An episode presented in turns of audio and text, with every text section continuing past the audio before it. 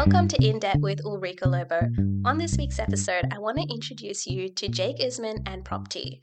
Property offers private lenders access to valuers and other property reports in record time and at an extremely reasonable cost. Gone are the days of having to find valuers to fit your panel and searching through all the different available services by yourself. You can now lean on Jake and lean on Propti to find the right solution for you. Jake, tell us a little bit about yourself and how you started Propti and what Propti does. Yeah, sure. So thanks for having me. Uh, my background was in mortgage broking, which naturally led into private lending. Part of that space, I was doing a lot of administration work, trying to find the right valuers specifically for first and second mortgage purposes. From there, I realized that there's only a certain amount of valuers that can actually do these valuations because of the insurances involved, which was a massive pain point personally for me when organizing this administration because a, it would take a lot of time to find the right valuers in the right areas, and B, to find the right price as well as turnaround times. So we started collecting a database. From there, I kind of realized that there is a solution for private lenders, not only myself working in it, but others who would also physically feel this pain. And we started developing a database. From there, we realized that there's a multitude of property reports out there, and we slowly grew and grew and grew. Now we have Propti, Actually, you've touched on a really key point there. One of the biggest pain points, especially following the pandemic, was the update of insurance policies for valuers that did limit whether they could assign mortgages for first mortgage purposes or any mortgage purposes to private lenders.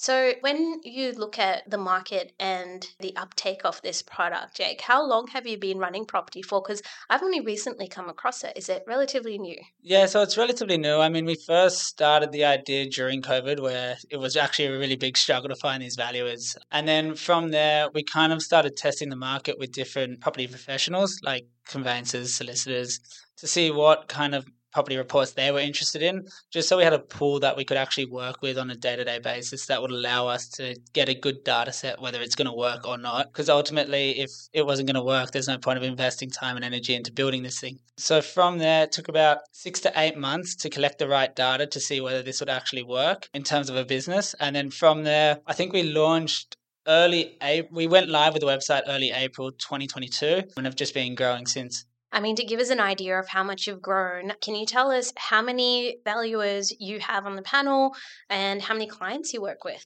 Initially, we first started with four different reports, mainly being depreciation reports, valuations, strata reports, building and pest reports. Since then, we now cover probably 50 different types of reports across different mediums, whether they're surveys, different types of valuations, different pre-inspection reports, etc. We've basically got 50 to 60 different valuers across Australia, each specializing in each specific role. Every time we speak to a valuer, we find out exactly what areas they specialize in, as well as whether they can handle private first mortgage valuation purposes, just because our core business targets private lenders in that case we do cover everywhere. We've recently done reports in Northern Territory, WA, Tasmania.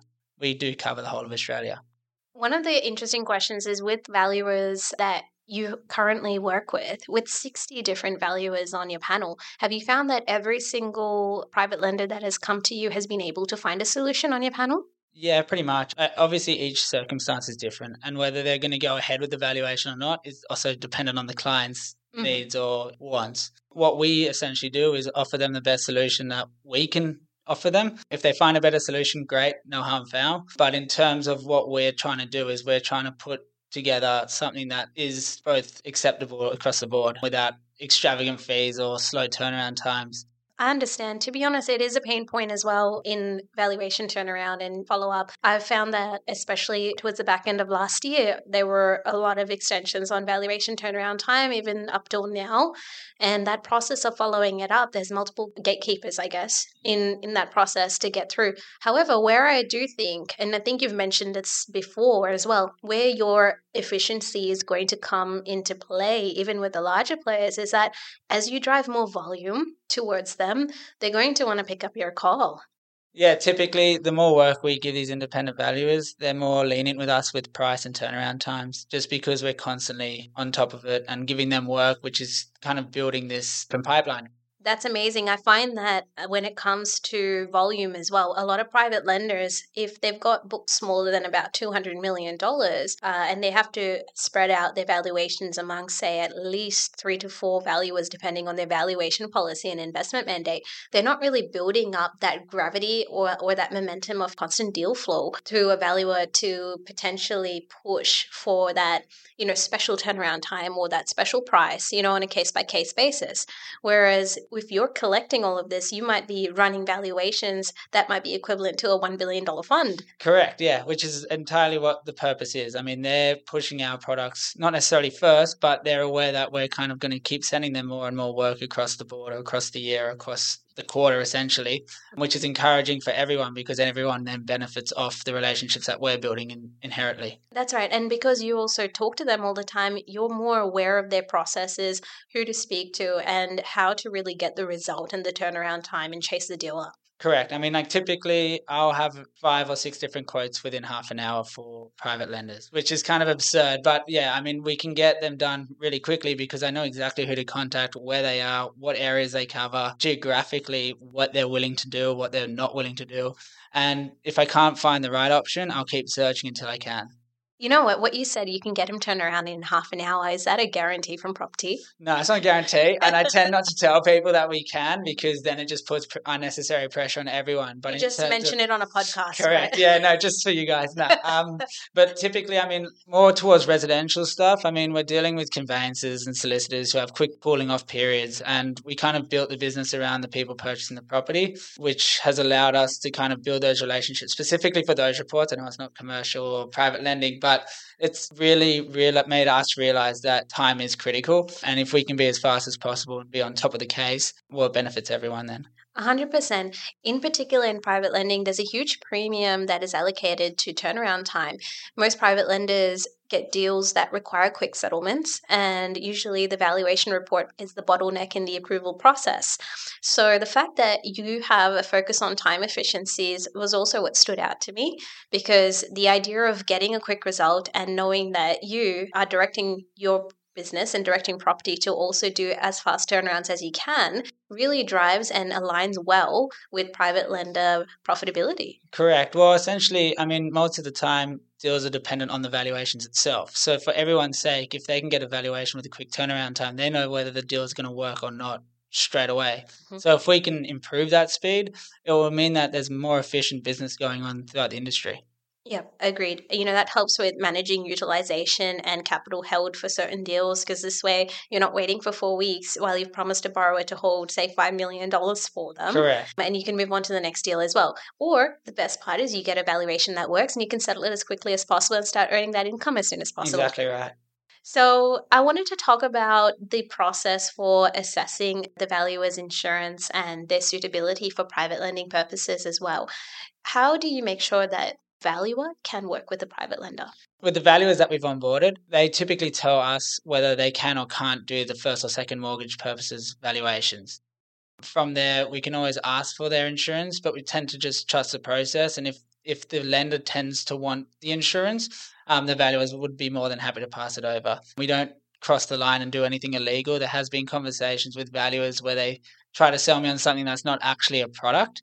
What is curiously yeah re- re- a redacted version of that? What is an example? So I spoke to a valuer in WA, and he basically told me that he does specialized desktop vows where the clients will send photos of the property, and he can do a specialized desktop vow based on what they've sent him, and he charges twelve to fifteen hundred that doesn't, doesn't exist. Make any yeah, sense. that doesn't make any sense. How do you know if they're even sending the photos of the right property? Correct. Yeah, there's no validation. And then I asked him, so can you cover first and second mortgages? And he said, no, I don't have the right insurance for it. And I said, well, do you have insurance? He's like, not yet. And I was like, well, I'm not using you whatsoever. Are you a valuer? Well, like, yeah, I, I know. Well, exactly right. I mean, he's, he he claimed to be a valuer, and that's not a joke. Like that actually happened. In terms of vetting, that's as that's what we can do. I mean, I don't necessarily look at their credentials. I look at their past work. I get examples from them. I get samples from them, and I've spoken to them enough to know exactly that they know what they're talking about. So for specific circumstances, I know who to, who to use.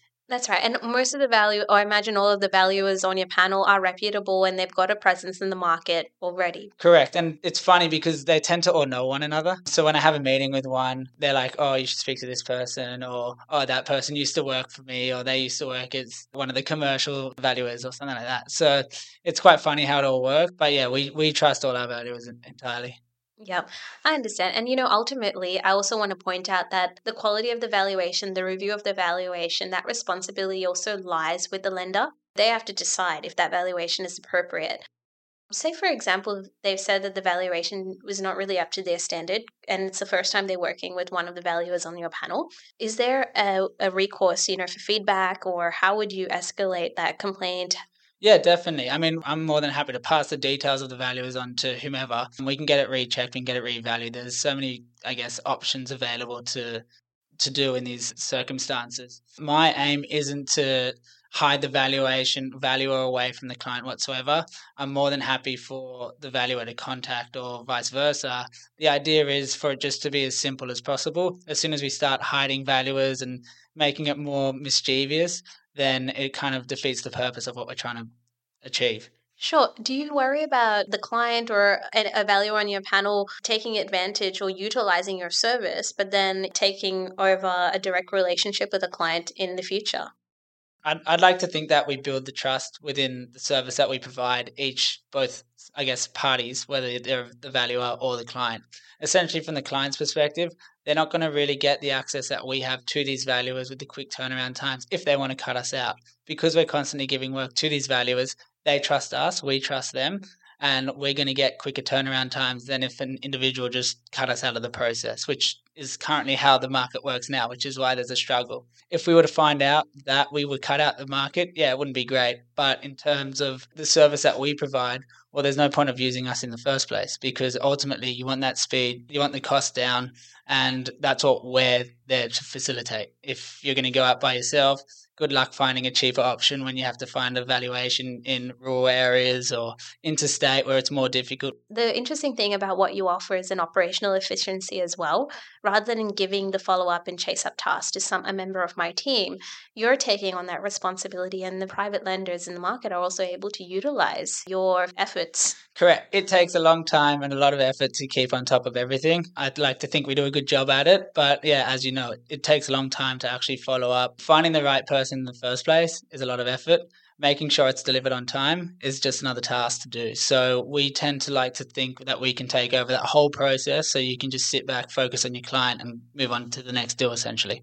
Now we know Propti gives the private lending industry access to valuers that have been vetted and who can write valuations for private lenders on top of having an operational efficiency of having you follow up the valuer instead of the private lender, on top of having the economy of scale and the cost benefit of having you negotiate valuation turnarounds and terms on their behalf as you're channeling multiple deals instead of one deal or two deals a week or even less for some private lenders to a valuer and trying to negotiate those efficiencies there.